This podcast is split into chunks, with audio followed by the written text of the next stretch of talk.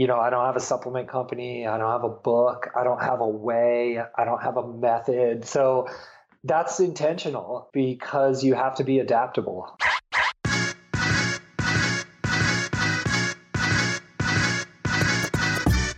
Hello, and welcome to the Physical Preparation Podcast. I'm your host, Mike Robertson, and I'll be joined on the line later today by Kyle Pfaffenbach. Now, before we jump into this week's episode, want to give you a quick recap of the week that was, what is new in my neck of the woods this week, and then give you uh, a little food for thought to make sure that the coming days, weeks, and months of your life are even more productive than they already are. So let's jump in. What happened last week? Had my usual coaching hours on the floor, loving where my people are at right now.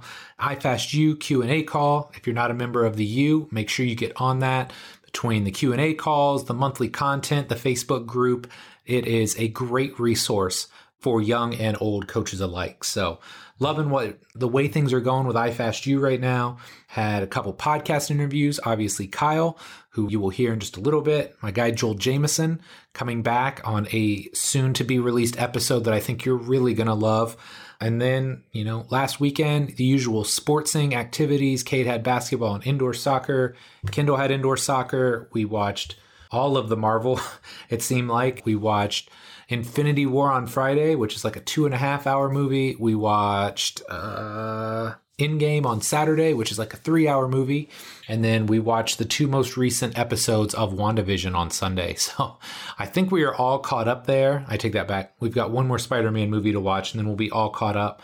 And then I have a list of non superhero themed movies to watch for a little while. I'm excited to dive in. We're going to watch The Sandlot. We're going to watch the Back to the Future movies, the Karate Kid movies. So if you have any good sport sports, if you have any good kids movies that you would recommend that are appropriate for children 10 and under, by all means, please send them my way. Marvel, may, maybe not totally okay all the time, but I try and cough or, or do something to deter them if there is anything uh, inappropriate going on. So, yeah, that's what happened last week. This week, trying to get all of the things done. Recorded some some new content for iFastU today. Had another iFastU Q and A call today, mostly because Bill is on vacation. Rest of the week, got some extra coaching. Uh, heading up to Muncie, which, if you're unfamiliar with Indiana geography, is the small town that's about an hour northeast of Indianapolis, where I grew up. My parents are possibly selling their old farm there, which will be bittersweet. It'll be weird to not have any connection left there. But at the same time, they've lived in Florida for like five years now. So they're ready to be out from under that and just kind of moving on with life. So, man, that's what's going on in my neck of the woods. I hope everything is good for you right now. And something I want you to think about, you know, we laugh at some of the cliches and slogans that are out there. And one of the most popular slogans of all time is Nike's trademark of just do it. And so you can kind of roll your eyes at that and you can kind of like pass it off as just fluff. But I think there are times where, at least in my world, where I have a tendency to plan a lot, I organize a lot, I have a lot of great ideas, but then, you know, stuff just gets in the way, right? Like being a dad or running a business or whatever, whatever. And so right now I've got just this real strong focus of can I do all of those things while also pushing the envelope with some of the other areas that I've wanted to make a push in. Because let's be frank, when May, June, July get here and I get my athletes back, like that's going to be my focus. So I'm really focused over these next couple months. Like, what can I do to push the push the needle forward? And when it comes to that, there's a couple things that I really want to make a push on. Number one, stepping up like the social media and the Instagram game. Now, keep in mind when I say that, that doesn't mean just posting like random arbitrary stuff because I think anybody can do that. Like anybody can just post a workout vid or something motivational. My goal is to to do stuff that again, not just moves the needle for me, but moves the needle for you as somebody that's consuming that content. So the theme that I've had here lately is breaking down my workouts and and the things that I'm working on and the coaching cues that I'm thinking about. So I'm going to finish that this upcoming week and then all of March is just going to be essentially like 31 days of bulletproof knees. And so each and every day I'm going to have a small segment. It could be an exercise. It could be something with regards to thought process. It could be something you can do with your conditioning. Basically, 31 days of content that just revolves around getting and keeping your knees as strong and healthy as possible. Part of the reason I want to do this is because I've had knee issues in the past. I know they suck, but I also just feel like sometimes the universe tells you like this is something you need to do. And I've just had so many conversations with people here lately that are having knee issues. They've had knee issues in the past. They've torn their ACL. They've torn their ACL and they never have felt 100% since. So I just feel like this is something I need to do, not only for the people that are struggling with these issues, but also for myself, just to give me something to focus on and get on track with the social content. So I'm excited about that. Again, like I mentioned earlier, I shot about a 30 minute video today for iFastU and my complete coach groups so I can show them, like, hey, look, here's the stuff I was talking about on Instagram about my program. Here is the big picture. Like, here are my goals when I set this up. Here's how I laid out the rhythm and the routine of the week. Here are the exact exercises I chose. Here's the mistakes that I made because, hey, look, man, 20, 21 years in, I've been doing this for a minute, but I still make mistakes too. So just really excited to get some of this content out there. And look, we can all fall victim to this, right? We can fall victim to, I don't have time. I don't have the energy. I'm not good enough, whatever your excuse may be. I have my excuses as well, but I'm just kind of in that phase right now where, like, hey, I'm putting as many excuses to the side as I possibly can, and I'm just going to work on executing, executing, executing, getting stuff out the door. One of my favorite sayings comes from my good friend and business advisor, Pat Rigsby. And he says, You get paid for done. Now, maybe it's not in the form of money, but you know, it never hurts when you get paid for stuff. But I love the premise of that statement. You get paid when something gets done. You don't get paid for ideas. You don't get paid for organizing. It's not to say those things aren't important, but at some point you have to put all the planning, all the organization aside you just have to get stuff done. So that's where I'm at right now. So you're going to hold me to it, I hope. If I do not have 31 days of Bulletproof Knees content on the gram, then you can send me nasty emails or threaten me on the gram or social media wherever we interact. But uh, I'd like to think that I've got some really good stuff that's going to help, whether it's you, your friend, a family member, a fellow colleague in the industry. Hopefully, this content is going to move the needle, not only for yourself, but for me as well, because I got to keep challenging myself and finding ways to help people.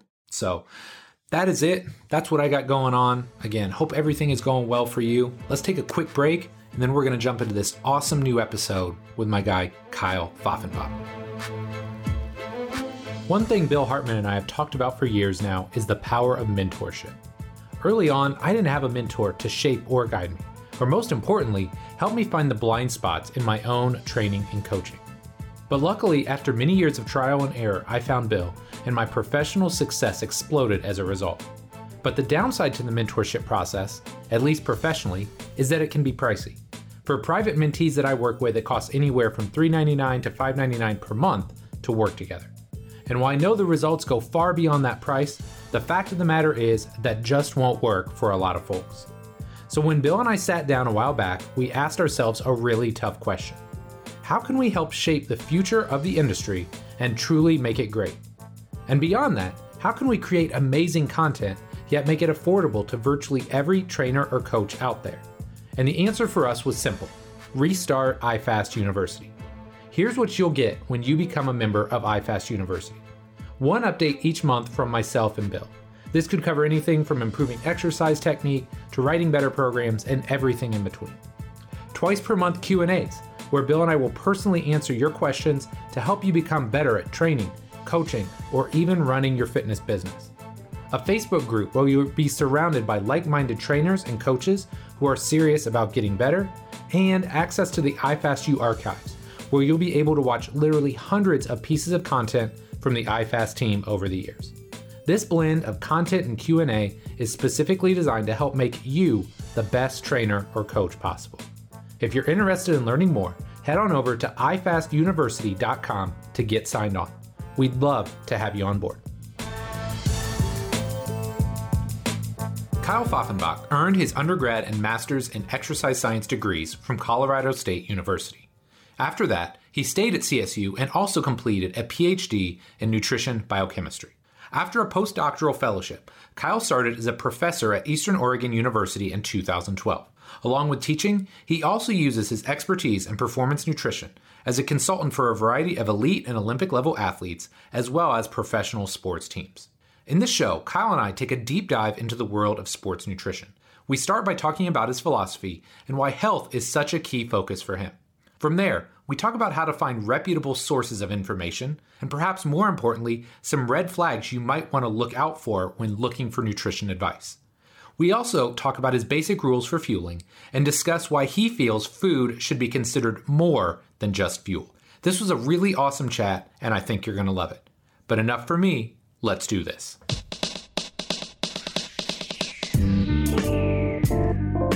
Thanks so much for coming on the show here today. Really excited to catch up with you.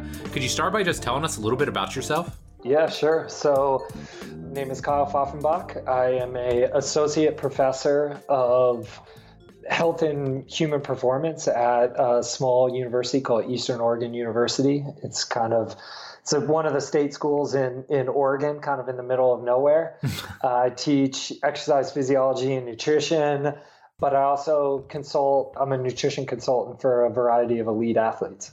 Very cool, very cool. And we were talking before the show the city that you live in sounds pretty freaking cool right about now. I don't know what the weather is like out there, but man, the the well, small town feel sounds really nice right about now. Yeah, man. There's there's about two and a half feet of snow in, oh my, in my front yard. so we're we're nestled in the mountains, which is cool though, because because I like to get outside and I like to ski, and I can ski sort of either kind of really close to my house. I can just sort of go off in the woods with my dog and ski and, and do things like that. So, That's yeah, awesome. we're and and we were kind of at an advantage not that you know we're speaking in relative terms here because nothing was like great about covid but the the university is is really focused on rural reaching rural populations and and people that have issues with access. So we actually have more students at our university online than we do on campus. Oh, and wow. so we do we already did online teaching really well. And and I've been teaching online and developing you know best practices and things like that and applying best practices for a long time. So we were kind of able to to weather the storm pretty well here. No that's awesome man. That's awesome. So tell me what led you to the world of physical preparation? How did you get started in all this? Ooh, so I'll try and keep this brief, but basically you know, I think a lot of people that are in these in the performance field grew up playing sports, being around sports, an interest in sports, a fan of sports, these types of things. So I was no different. I've always enjoyed sports. I've always played a lot of sports, engaged in a lot of different activities. And so, you know, when I went to undergrad, I think my first year of undergrad was 97 and I was lucky enough to be able to kind of move from Ohio and, and go on this adventure out out west and, and go to school at Colorado State. And it was one of the first years that Colorado State was offering this new major that that nobody had ever heard of called exercise science. and you know, I went there because the closest thing I could find was like to what I wanted to study was things like pre-physical therapy or mm. athletic training or being a PE teacher. But here was this new program that was being started. Actually, the guy that was principal in getting it off the ground did his PhD work at Ball State. So pretty close to where you are. Wait, who was it? Do you know? So it's a guy named Matt Hickey, and he yeah. worked with. Do you know Matt? Yeah, yeah, no. yeah, yeah. So what a small world. Yeah. So he he's one of my he's one of the most influential advisors in my career in education and, and we got to Colorado State around the same time. He he was off his fresh off his postdoc, but he studied with a guy named Costill out of Ball State, which is he's kind of a legend in exercise yeah. science. So so yeah, it was like you mean I can just study performance in sports, but with science? And yeah, so that's kind of how I started. But then I became really interested in the biochemistry of it and and the sort of physiologic aspects of it, the real sort of nitty gritty science. So my undergrad and master's is in exercise science, but my PhD is actually in nutrient biochemistry, where we were studying subcellular signaling pathways and how nutrients affect those as a signal. We were looking at animal models, cell models, and basically the the pathway that I studied as a PhD student is also really important in cancer development as well as cancer progression as well as therapy resistance. So like why that yeah.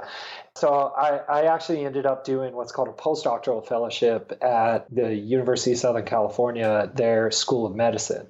And that was like hardcore science. There was right. nothing performance related to this. I was in a you know the building I worked in, the first several floors were cancer patients and the the top couple floors were cancer research. And it was just a very kind of hardcore science, medical, biomedical environment. And when we, you know, I left LA for a couple reasons. One, my wife and I didn't want to raise children and have a family in Los Angeles. Two, I realized that I was missing I was missing sort of the mentorship and teaching aspects that being I, I was really just working in the lab and the only people I was really working with were my lab mates. I wasn't right. teaching classes, I wasn't working with students, things like that yeah, so we made the move. My my wife got a job opportunity up in the Northwest, and so we ended up in this small town where she grew up. And long story short, they have a university here, four year university. Their exercise science department was growing.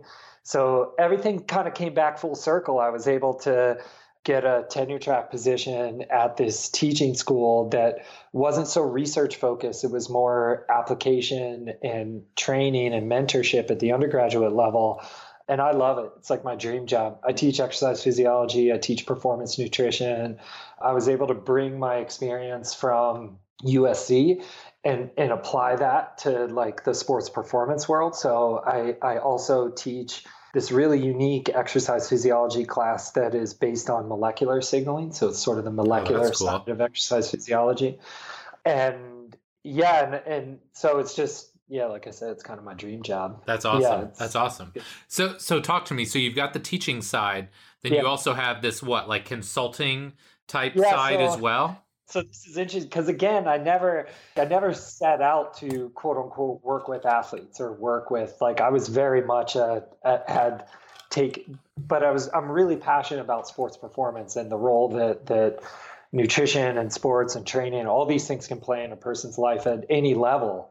So when i started when i got to eastern oregon and i started teaching sports performance I started applying all these molecular principles and scientific principles to, through this more applied view where now it's like okay this is how you apply that in a dynamic setting or for particular types of athletes or those types of things.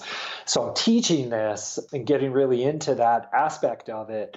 And right around the same time a good friend of mine a guy named danny mackey he got a coaching job for the Brooks Shoes track team, their their sponsored track team.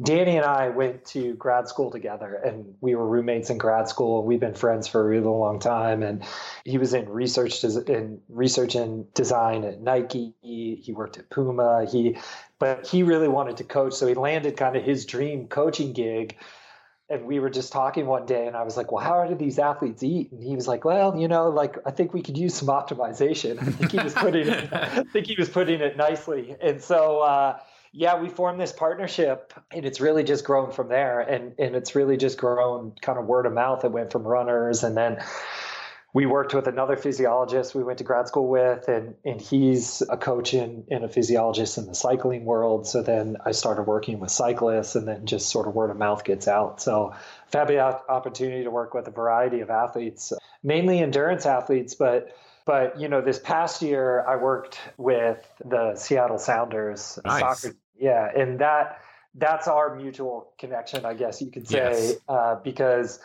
danny is colleagues with Sean Muldoon, uh, yeah. uh, their head strength and conditioning coach. And so Sean was one of the people that reached out to me with this really unique idea about how maybe they could use my expertise to to help dial in some of the stuff for some of the athletes. That's awesome, man. Yeah, I, I think Sean has referred about a dozen of the guests on this show, and and uh, oh. Danny Mackey was one of them. So oh, that's awesome. Yeah, yeah, yeah, he was on. It's been a while back, but yeah, he was a, yeah. an awesome interview. So all right, man. Well, let's let's start kind of big picture, and then we can sure. narrow things up from here. Would you start by just giving us an idea of your overarching philosophy when it comes to nutrition? Yeah, that's a really good question. It's a really big question. So yes. I'm, gonna, I'm gonna try and keep it short. The first part of this is is that I guess the biggest thing is that, and, and, this is where Danny and I align, and, and this is the first thing I tell potential clients is that, like, I approach this from an overall health standpoint. Your overall health is number one. I'm not a proponent of things that could lead to short term gain that may compromise long term health in any way because you have a short window for being an athlete, even if you're it, even if you think about it in terms of an entire lifespan, an average lifespan, even someone, even the outliers, your Tom Brady's, your Michael Phelps, even those guys, it's a small part of their life from a whole standpoint. So, so that's kind of it's a it's a health first approach. I want to make sure that the athlete is healthy, and then you know I think transparency and honesty is really important. So that is I use evidence based principles that are based on the literature and the research. But when you're at the what I call the or, or, is often referred to as the kind of the sharp end of the spear, there's not a lot of studies, for example, for optimizing uh, to, just tell you everything for, for a guy for an individual that runs like a 330 1500 or, or a, you, you know a three a three whatever 340 whatever mile and you you really have to sort of look at athletes as a n equals one. And so there may be these instances where and what i mean by transparency is is you you have the opportunity to say like hey there's these studies that show or suggest this. It has physiologic and scientific plausibility. We don't know how you're going to respond on an individual level but it's safe it's not going to turn you into a different person, but it could potentially be this little thing that could be a small piece of this really complex puzzle. And so maybe we should try that. So it's it's that's what I mean by transparency, where you can't just say like, "Yep, come talk to me. I'll turn you into a super athlete." It's not like that.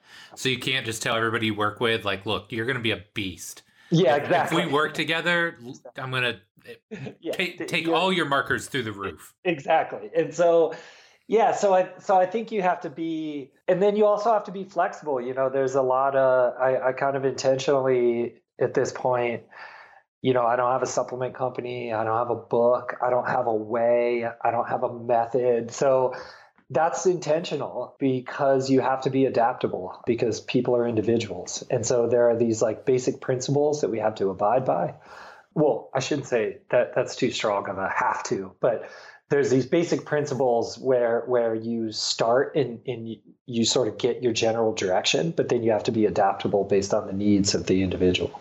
I love that. Sorry, I'm making a little note here. Okay. But you know, one of the things that I find difficult when it comes to nutrition is there's so much information out there.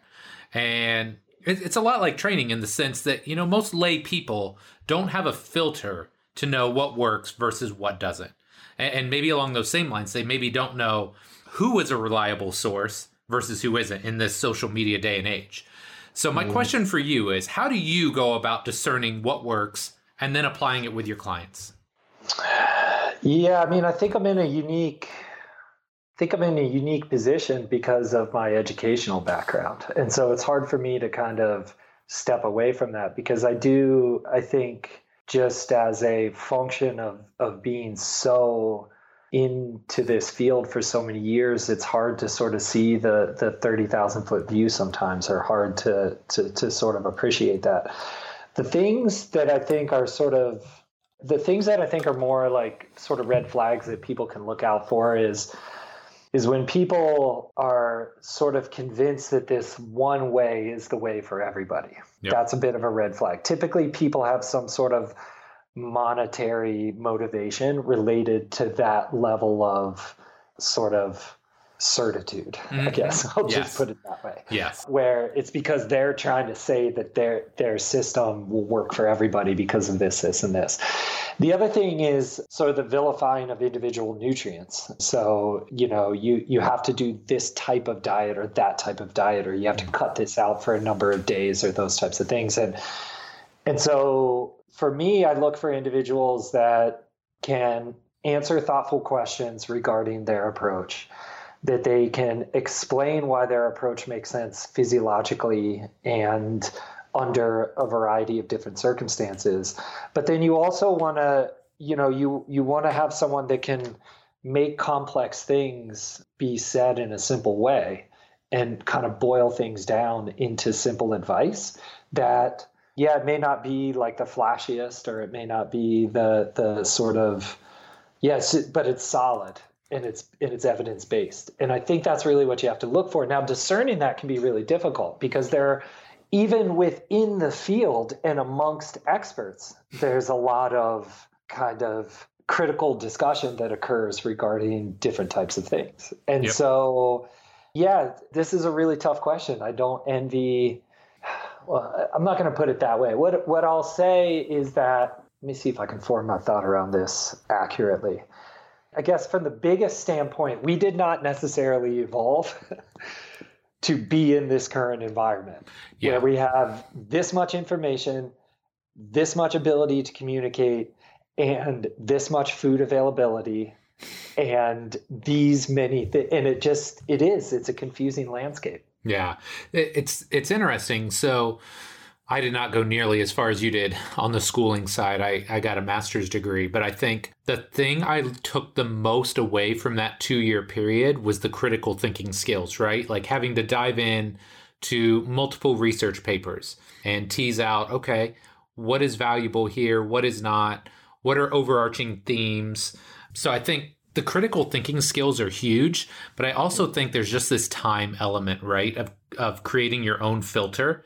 Mm. Because with a year's worth of experience, right? If you've been in the year in the gym for a year, you could be susceptible to anything, right? The guy that's got huge muscles or the girl that, you know, has six pack abs, you're prone to listen to that person because they look the part not to say that they don't know what they're doing but mm-hmm. we we kind of know that landscape versus mm-hmm. you do this 10 15 20 years and all of a sudden it's like okay you've got all this training experience under your belt like you said you've probably been exposed to the scientific side but you've been uh, exposed to the practical mm-hmm. side as well yeah, so you bring up a couple really good points with this. I'll try and be brief uh, in regards to breaking these down, but but on the one hand, you see this a lot with nutrition. Well, it works for this person, mm-hmm. or all these people are doing it, or this guy does it, or this girl does it, and they run this fast, or they perform in this way. And this is something we even talk about at the undergrad level in my classes. And this is something that is also you go through with all the athletes is like look you're unique as an individual and that's not a kumbaya that's a literal scientific fact like you are unique. And so if you try something in a thoughtful way and you give it a go, it's critical that you have that one, you do it safely, and two, you have sort of measuring and tracking that is objective so you can tell whether or not you're a responder or a non responder to that approach. From a nutrition standpoint, everybody has experienced where they start a workout program with their friend and they start the same diet and the same workout program and they're going to get fit together for whatever the goal is health spring break whatever it is. And then four weeks in or three weeks into the program one person is like you know gained a bunch of strength and lost a bunch of fat and the other person has gained three pounds and and doesn't isn't making any like has gained weight and hasn't made a bunch of strides. Well like the traditional sort of way of thinking about this is that well that person starts to think well what's wrong with me? Because we're doing the exact same thing. Right. and and what you have to recognize is no it's it's not what's wrong with you. It's you're not a responder to the stimulus that you're applying here. The the same thing happens in coaching where you apply one system to a group of athletes and you apply it to a group of 20 athletes five of them do really well, 10 of them do okay, and five of them don't respond. Right. And you start to think, well, from a coaching standpoint, we have to get out of the way of our own egos. So you have to, you can't just say, well, I'm a genius because these 15 people are responding, and these five people over here, oh, well, they just don't want it enough. They don't get up early enough. They don't, they're not doing the little things. Well, you have to take responsibility for those five people because they are your athletes as well. And so you have to say, oh, what I'm applying, they're not responders to. Mm-hmm. And you see this a lot. You see it with nutrition too. And, and this is something you have to have a conversation with. It's like, look, we're going to start with this base, evidence based, just textbook place to start. You need to have whole foods. You need to get this much protein, this much fat. You need to learn how to modulate carbohydrates based on your energy needs. You need to, so we're going to start here and then we're going to find out what you're a responder to and what you're sensitive to and what you're not sensitive to. And, and, and then we'll go from there. And so it's very involved in that sense. But yeah, there is a general healthy starting place and you can kind of apply that approach and then find out what works for you. And so you don't have to be a PhD or a master's to to figure that out. Right. Um, you can just sort of like set up a few objective things that you check in on every once in a while and then ask yourself, am I responding to this or not? How do I feel? I love yeah. it. I love it. So it's funny because that kind of leads me right into my next question. And we've all seen the the research in training, right? Where kind of like you alluded to, 20 people do the same squat workout 10 no change or 10 see like a 10 pound increase 5 see like a 20 pound increase and then 5 see no increase or they actually get worse mm-hmm. right so we've all seen that mm-hmm. and one of the things that I think a lot of coaches try and do when they have a large group of athletes is put them into what they would describe as buckets mm-hmm. right like this person responds to this this this is that how you would work in a larger group setting with with athletes as well or would you just try and mm-hmm. you know start with your kind of baseline approach and then get as individual as possible from there mm. yeah that's a really good question i thought it was cool that you had put this kind of on the cheat sheet that you sent me because it's something that i think is really important like the the days of just applying one system it, like the the my way or the highway and then high attrition and high burnout you're just leaving so much talent so many talented athletes sort of by the wayside that could really be productive and, and really have great you know however you want to put it careers or experiences with athletics and lifelong health and wellness yeah. right yeah. like so many people get burned out based on sports and, and being driven to something they're not a responder to and then they form this like negative relationship with with exercise that that takes a long time to kind of overcome just to be healthy and just to be healthy and well as you age. So so what i do is i kind of like i said i start from this basic standpoint but but i also it's kind of all three of the things that you talked about. So there are these like i want people eating whole nutritious foods and I want supplements to be just that supplemental. I don't right. want supplements to be so the other thing is is supplements can't really do the thing that they're shown to do unless everything else is sort of in place beforehand. So our process is like when we get a new runner, for example, on, on the beast, where we start with is just like, what's your everyday diet look like? And what are the things that you like?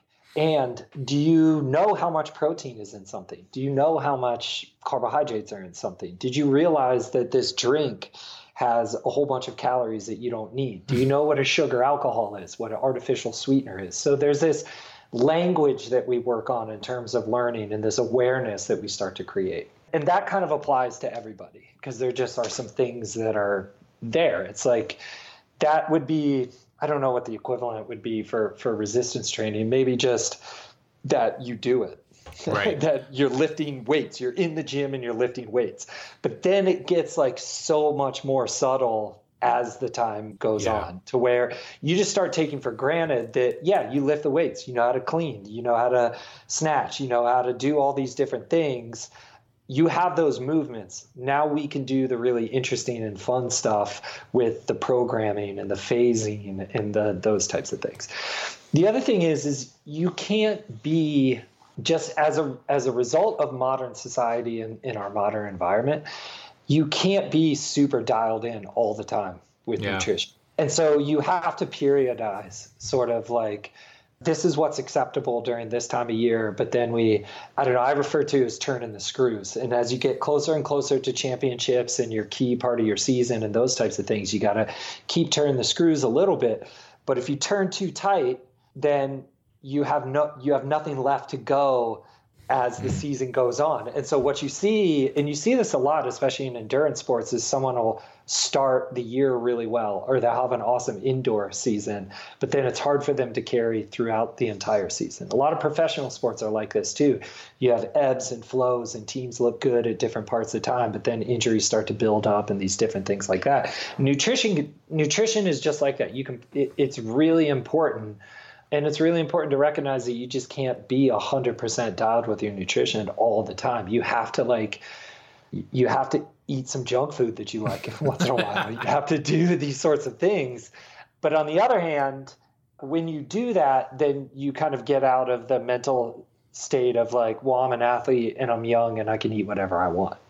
So there's there's thought but it's manageable and it and it ebbs and flows and it's individual, but it's broad enough to be applied at least at the start to other people. I don't know if I'm answering your question. Yeah, no, no, no, no. And I think within that is something really interesting. This the idea of periodizing nutrition, and you know, I think I've thought of that loosely in the past, but the idea of not being 100% dialed in year round, I think is really relevant. So, for instance, a lot of the soccer players that I work with in, in the MLS, that season could be nine, 10, as long as almost 11 months out of the mm-hmm. year.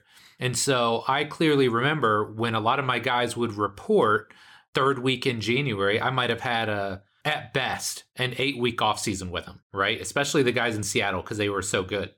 And I just remember when I would send them back, my only goal, it, my goal first and foremost was not for them to be in like peak match fitness. That's right. Right? The goal is hey, I want you to be fit enough so that when you get into camp, you can ramp up into camp yes. and get through camp injury free. So that when you get into simulated or like preseason games, you can get mm-hmm. through those unscathed. So that that's right. You know, when you get into the season, that's when you're starting to peak. Mm-hmm. So I just find that really interesting that you do mm-hmm. that as well with nutrition yeah. because too often young coaches want to put their stamp on things and like, oh man, I'm going to have you in the best shape of your life when you hit training yes. camp, and then they're destroyed by the time June or July Correct. comes around. Yep, yep. This is such a good. This is good insight. And so we, and with running and cycling particularly, and in in football too or soccer too, you like the weight of an athlete does matter. There's a strength to weight ratio thing that's sure. just not you can't run from that and we don't run from that. And there's not that's real. But there's also the health part. Again this goes back to that we have to maintain healthiness. So there might be a weight that you would peak at for a championship race that is just you can't sustain that year round and also be healthy. Yeah. but you can you can touch that weight for a week for mm-hmm. two weeks to and maintain your your energy production, your recovery, and all these different types of things. But we need to find out what that is for you, as particularly at the elite level. And I, we're talking about we're talking about world class athletes here, not necessarily even high school and college. Like you, again, if you think of the turning the screws analogy, you know, yeah, you should start eating, you should start with healthy habits in high school, but supplements shouldn't be your main thing in high school, right? Yeah. And and even in college, you're learning how to live on your own. You're learning how to cook for yourself. You're learning how to you need to be able to like read a nutrition label. You need to understand these sorts of things. So it's it's again, it's like this progression, and it's a similar progression that you see with training and and those types of things. So that when you get to the elite level, you're you have the tools in your toolbox to do the things you need to do at the times you need to do it. And a lot of this, like there, a lot of athletes I talk with have the motivation, they have the desire but they also they want it to be perfect all the time or they don't necessarily know how to apply it or they don't know how to and sometimes you just have to say hey look don't worry about nutrition for two weeks just just and that doesn't mean and the other part of this, this is something danny and i talked to it also means that a lot of athletes will say oh well it's the off season I have to eat ice cream every day or I have to drink beer every day because this is the time of year when I get to do that.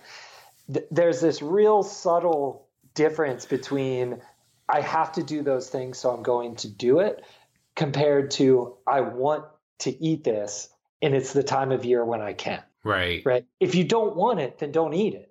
Right. But if you do want it, or if that's the thing you've been looking forward to, then then enjoy it. But but you need to be aware. You need to have awareness and intentionality with, not Uh, not not control. Or Yeah. there there shouldn't be a lot of. Well, this is ironic that I said there shouldn't be, but there shouldn't be a lot of shoulds. I should do this. I have to do this. I need to do this. I I just got to do that. It's it's more of just awareness and intentionality. I love that. All right. Mm. So these days, there are hundreds, if not thousands, of diet and nutrition programs out there. How do you help your clients navigate that space? And maybe along those same lines, how do you respond if someone that you're working with is already really into fill in the blank here? It could be keto, Yeah. paleo, the cookie Yeah. diet, whatever their thing is. Yeah. So there is a line with this. And what I mean by that is like, I, I tell athletes or I say, I like when I give talks and stuff like that, I can basically say, like, I can, you can make almost any of these reasonable diets work. What I can't help you with is if you refuse to eat anything but fast food or the cookie diet or something like that because you you just don't have the quality of nutrients that you need. But in terms of vegetarian vegan meat eating organic not like all these different conversations keto whole food or whole 30, 30, i don't even know what they're called people ask me all the time oh have you heard of this one? I'm like no. And they're like i thought you were a nutritionist. I was like yeah i am. You don't have to know what the latest diet is to be a nutritionist. So the, so, so the thing here is that you have to be willing to work with the individual. The other thing you need to do is say like, what are we trying to accomplish, right? So if you are a, you know, if you're a soccer player, if you're a basketball player, if you're an elite runner, an elite cyclist, and you don't want to eat carbohydrates, that's a problem. It just from it's it's just you will not perform as well without carbohydrates, no matter how fat adapted you become. Now, if you understand how to use carbohydrates, we can modulate those and we can use them to be, we, we can use carbohydrates really strategically in order to fuel workouts, but not be an unnecessary source of, of nutrient signaling or or spikes in blood sugar Mhm. or we don't need it at certain times but we need it at other times Right. the other thing is, is that like you have to ask, what are you trying to get out of this? So, so if you're trying to get peak performance, for example, you have to have carbohydrates. But if you're a recreational athlete that just wants to stay at a healthy body weight, there's a lot of evidence to suggest that a lower carbohydrate approach is healthy. It minimizes the amount of blood sugar spikes. It it can have a positive impact on your insulin sensitivity, which is sort of insulin resistance is the precursor to type 2 diabetes. Protein is very filling. So when we increase the amount of protein that we eat on a regular basis, we have a tendency to want to snack less and it we, we find food more satisfying and filling and these types of things. You know, I work with several athletes that are vegetarians, not because necessarily they're doing it for performance purposes. It's because they believe in that approach because it reduces their carbon footprint and it Sure. it's a it's a quote unquote like clean way of eating. I don't, I don't even know what that means. It's not like people are like washing their food with soap and eating. Right. So like I, I mean, people say things like clean and toxins and stuff like that. I don't even know what they're talking about. But but like there's this perception that hey, I feel good. I feel I'm get I get a lot of variety. I'm reducing my carbon footprint. This this resonates with me. The irony is is that a lot of vegans and vegetarians who are also elite athletes have to eat a lot of processed foods um, and they have to take a lot of supplements because they don't have a lot of creatine because they're not eating meat and they don't have a lot of carnosine because they're not eating meat and they don't have all these micronutrients that we find in meat. Meat's a very complex food you Yeah. know? so but at least you can work with it. You, Yeah. you don't tell someone like hey you have to eat this or you have to do that. So you kind of have to say like what are the goals? Is it health or performance or the combination of the two? What age am i? Where am i at? What foods do I like, what fits with my kind of view on what I want nutrition to mean to me and then you go from there. But but that's largely an internal experience. I can kind of guide that a little bit, but but I really need communication and, and reflection from the individual and then I can kind of say, oh, well, then let me go find a study that would support this, or how can we do this, quote unquote, in a in a right way or healthy way. Yeah, it's so interesting too. You kind of mentioned carbohydrates, and I had I don't know if you know him, Dr. Marc Bubbs was on a while back. He does some work with Canada basketball, and one of the things that he mentioned in his show, and then also in the book that he wrote, was, you know, we're at a time and space now where a lot of athletes understand the role of protein. And if you look at a lot of them, a lot of them are getting enough protein. The macro that they seem to miss out on the most is actually carbohydrates. Yeah. And you're mm-hmm. seeing this under fueling and you yes. know, for whatever reason, right? Whether yes. it's like the the lay fitness stigma or the the lay yeah. media stigma of carbohydrates yeah. are evil. But it was just really interesting that you you brought that up as well because a lot of yes. people seem scared of carbohydrates at Correct. the highest levels of sport. Yes, and and I think you know there is a lot of information and misinformation about carbohydrates and their role. And man, when you use carbohydrates kind of as a tool, like what's interesting about carbohydrates, they're they're one of the hardest to sort of deal with because there's no set recommendation. Like I can like my approach you you set a you set a protein amount based on body weight. You set a fat amount based on body weight. You have to hit that every day no matter what your training is. Carbohydrates can modulate based on the training intensity the training length the training duration those types of things. But carbohydrates are stored so you need to, like a lot of people think, for example, in terms of like, oh, well, that was a hard workout. I need to replenish things. Well, the workout's already done. Like, wouldn't it have been better to have those things that you're dipping into before the workout? So it's like, there's all these subtleties about like okay this is when i need to load up on carbs this is when i'm going to be going hard this is when i all these different things the other thing that i think was we think too much. I think I mentioned this in, in my little like overarching philosophy thing that I wrote you is that we think too much about how nutrients are are just fuel. That this is just fuel. This is just a it's it's like this it's almost like a parasitic relationship where at the detriment of food we will gain. So mm. we are the parasite and we're just consuming the food and that food is serving our purposes and there's nothing else to it. Whereas for me, food needs to be really symbiotic. It, it needs to be beneficial from from both standpoints, right? We need right. to respect it. We need to know where it comes from. We need to know how it's processed. We need to know how it's. We need to be able. We need to be thoughtful and intentional about those things. And in return, it will nourish us and be important signal for us and stuff like that. And this again, this is like not exactly the most scientific thing I've ever said, but but but it resonates. And so so there's this idea that like when we understand the the role that food has, it how it influences our hormones, how it influences our our even our brain and our central nervous system and those types of things, then you can problem solve in real time.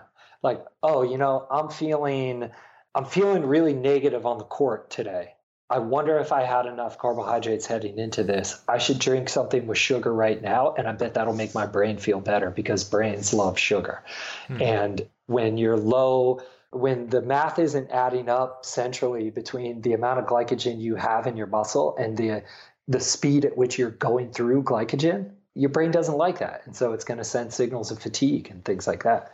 You know, there's a bunch of interesting studies that show for some people, for some responders, just swishing your mouth out with Gatorade in the middle of a workout yes. can improve performance or, or limit dec- decrements in performance. It doesn't necessarily improve it, but it, it limits the decline in performance.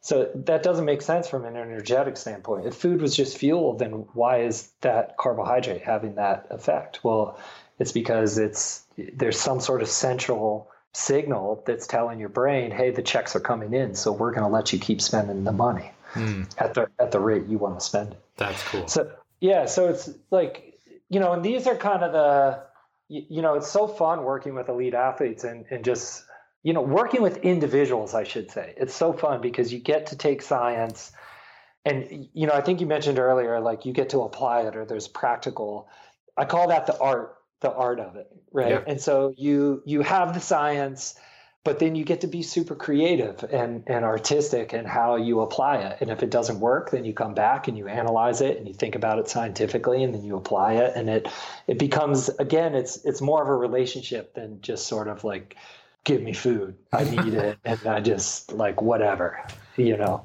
And then I'm just a yoked up bro, like 300 Yeah, well- pounds, squatting a Well, thousand the other pounds. Thing about, the other thing about it is that food, we have to eat, and so we Right. might as well figure out a way to like enjoy it and have it be this really fun, interesting, beneficial part of our lives. Yeah, for sure, man. Okay, big question time, my guy. If Okay, you could alter the space time continuum and give young Kyle Pfaffenbach one piece of advice about training and or life, what would it be? Ooh, this is a good one. It would be to not compare yourself to others. Hmm.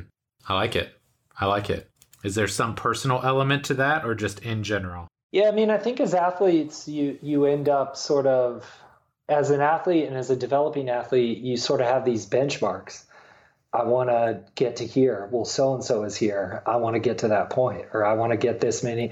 Even in the gym, I, I want to be able to lift this much, or I want to be able to. And a lot of that is because this person can lift that much, or this person did something at pro day, or this person did something at the combine, or this person you know, performs like this on the field and this is how they lift or eat or those sorts of things. And it's it's like and it spills into other parts of your life as well in, in terms of like even just professional career and, and sort of check marks and these types of things. And and everybody has a unique journey and something I guess it it it this provides more insight of like some things that I'm going through right now, just thinking about my place in this space because there's so many smart people and there's so many good athletes and there's so many good coaches and there's so many good nutritionists and there's so much good information you start sort of naturally wondering if you're as is if your approach is as effective or if you do certain things and what you really need to do is just come back and say look you're well trained you, you know that this works you have evidence you're not willing to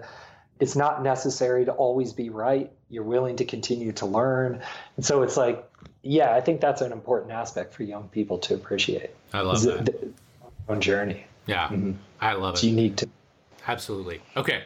So mm-hmm. last but not least, we've got our lightning round. Five Yeah. fairly short questions. Your answer can be as long or short as you like. Okay. Number one, what's your career highlight so far as a coach? Oh man, I'm gonna dodge this because I don't want to single because I don't want to single anybody out, oh man. but because I don't want to leave anybody behind. That's what I mean. So, but we've had some really cool experiences. I mean, just seeing, you know, I guess with Coach Mackey, for example, when when he took over that team, he got I think five or six athletes that were at a variety of levels, and being along for that ride is, has been really cool. So so being along basically since the very beginning with Coach Mackey and seeing now they basically started the model of we're going to treat this like a team. We're going to treat this professional track team as a team, not as just these fragmented pieces. And we're going to build this up with support, physio, training, lifestyle, nutrition, and we're going to invest in those things and see what happens to people. And it's been really cool. We've had a lot of people make world teams and Olympic teams and have success in different ways. And so Yeah. that's, I, yeah, it's hard to just say one thing, but but building that with him has been really rewarding. No, I'll take that. I'll take that. At first, I thought you were totally just going to dodge the question altogether, but I, I like that answer because No, yeah, you you're know- building you're building something collaborative. That's cool. Mean, in, in you know, on an individual level, outside of the runners that I work with, and and I just have so much like love for all of them. But you know, I have to give a, a special shout out to to a client I started working with really early when she was an under twenty three cyclist, a woman named Kate Courtney, who I started working with her several years ago, and she kind of went from this sort of rising young rider with a lot of potential to winning a world championship and then winning the World Cup overall. And we've just developed this really cool relationship in terms of and just seeing her grow into a into her pro body and apply science and do all these that's been a really rewarding experience overall. That's It's awesome. cool. That's awesome. Okay. Number two, you may not love the term, but I'm going to use it for ease of understanding. What's mm-hmm. what's the nutrition guy's favorite cheat meal? Oh, that's easy. Salt and vinegar chips. Oh, that does sound good. I love chips. Yeah, something so, about the salt, man. Yeah, man. So also tortilla chips are so good too. They, there's these tortilla chips called Red Hot Blues that are Ooh. they're blue corn tortilla chips covered with a little bit of chili powder and oh. spice, and they're just like damn. That sounds amazing. So good. Yeah, and what what's great about it is I like spicy food, but my wife doesn't. So if we have mild salsa, you get your spice with the yes. chip but you get the vegetables and the, yeah. the salsa with, with the mild salsa. So you heard it here first. Yeah, yeah, that's clutch. Yeah. All right, number three. What's the most ridiculous diet or nutrition advice you've ever heard? You know, something I just can't get my head around because I've never seen anyone prove this or demonstrate that is any way physiologically possible is that you can become so adapted to fat and ketone production that it can be as powerful as energy source for high intensity activity as carbohydrate. Mm. Yes, I know that is something that is still trying to be proven. I feel like, and you I, have to have carbs to yeah. go fast. Yeah. to go. Yeah. It's just like, yeah. So this idea that somehow you can put yourself in a metabolic position in a way that that will replace that is just not. I just don't. I'm not buying it. No. well, the, the burden of proof is on them, right? That's right. Like it's pretty. It's a great. Pretty clear that carbohydrates work. So just show me the evidence that fats can do it too, and maybe I can rock with that. Better in a superior way. Yeah, absolutely. Superior to, to carbohydrate. It's just yeah, the burden of proof is on them. It's a great yeah. way to put it. Yeah. Number four, what are some of your go to resources for nutrition advice these days? Like, whose stuff do you read or who are you following? Yeah. So, a couple things. This is good. So, so there's a nutritionist. She's the head nutritionist for the Australian Institute of Sport. Her name is Louise Burke. She is a really good scientist, but she's also real. She's not afraid to. She doesn't get bogged down in dogma. It's really mm-hmm. interesting. She's not afraid to ask questions and challenge sort of long accepted paradigms, but in really smart and creative and intelligent scientific ways. So she publishes a lot of peer reviewed, she writes a lot of consensus statements, but she also does a whole bunch of work that is super useful for coaches. So even right now, the Australia Institute of Sport has one of the most amazing sort of sample menu resources online. It's free for everybody hmm. that you can go and access. Tons of good recipes, and then there's there's high and low carbohydrate versions of the recipes and high and low carb versions depending on how you're and she's built all that in. So that's all based on the science of periodization and you know that there are some benefits to times being low in carbohydrates and all these different stuff. And she she tackles that in her scientific work but then she also applies it in these other settings. So mm, i'm gonna have yeah, to check she, her stuff out. That sounds awesome. Yeah you have to check her stuff out. Yeah so she i've actually never met her. I've never talked to her. I'm a huge like fanboy. Fanboy yes it would yeah she anyways it hopefully our paths cross at some point but then she also contributes a lot to an organization called the international society of sports nutrition the issn Yep. They they do a pretty good job. They they have a peer reviewed journal source and they put out these consensus statements every few years. So there's a consensus statement for supplementation in athletes. There's a consensus statement for so they'll every once in a while come out with these consensus statements, kind of like the way that ACSM does that as well. The American College of Sports Medicine does as well. It just but they're they're not afraid the the Journal for International Society of Sports Nutrition, they're not afraid to sort of publish articles that sort of challenge things a little bit or just say like hey this might not be the most perfect study but it's pretty interesting and maybe some people can get some useful information out of it. That's cool. Cool. Yeah. okay. Last but not least number five. What's next for kyle pfaffenbach?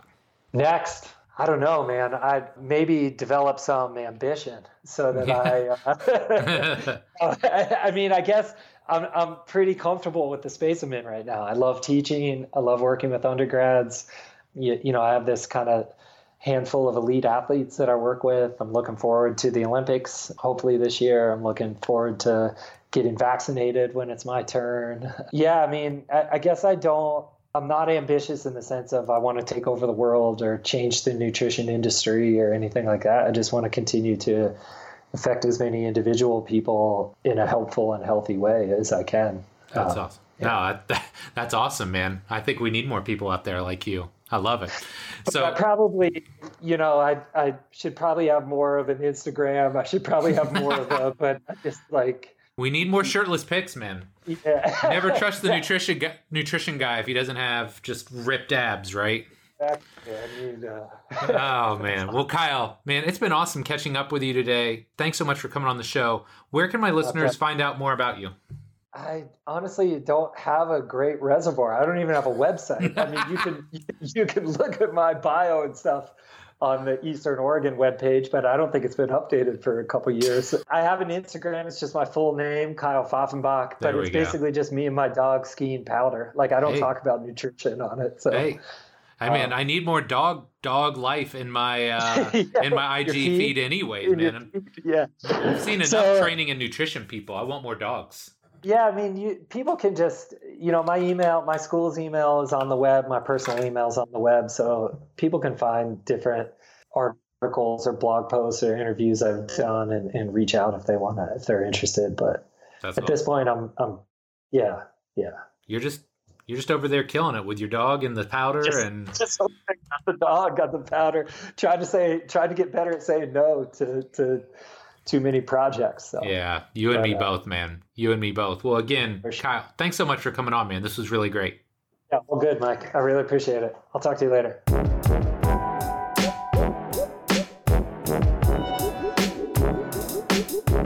All right, my friend, that does it for this week's show with Kyle. Really hope you enjoyed it. I love talking nutrition, but even more importantly, I love talking nutrition with people that are very moderate and balanced when it comes to their nutritional viewpoints. I think there's a lot of polarizing stuff out there, so we need more people like Kyle. Now, if you enjoyed this week's show, I've got one small favor to ask. There is so much confusion, there is so much information when it comes to the topic of nutrition. So, small ask this week if you enjoyed this week's show, pass it on to somebody who you think might benefit from it. It could be a friend, a family member, a loved one, a fellow coach, trainer, rehab professional. Basically, if you know someone that would benefit from hearing Kyle's message, please pass it along to them because the more great people we can get this show in front of, the better off we're all going to be.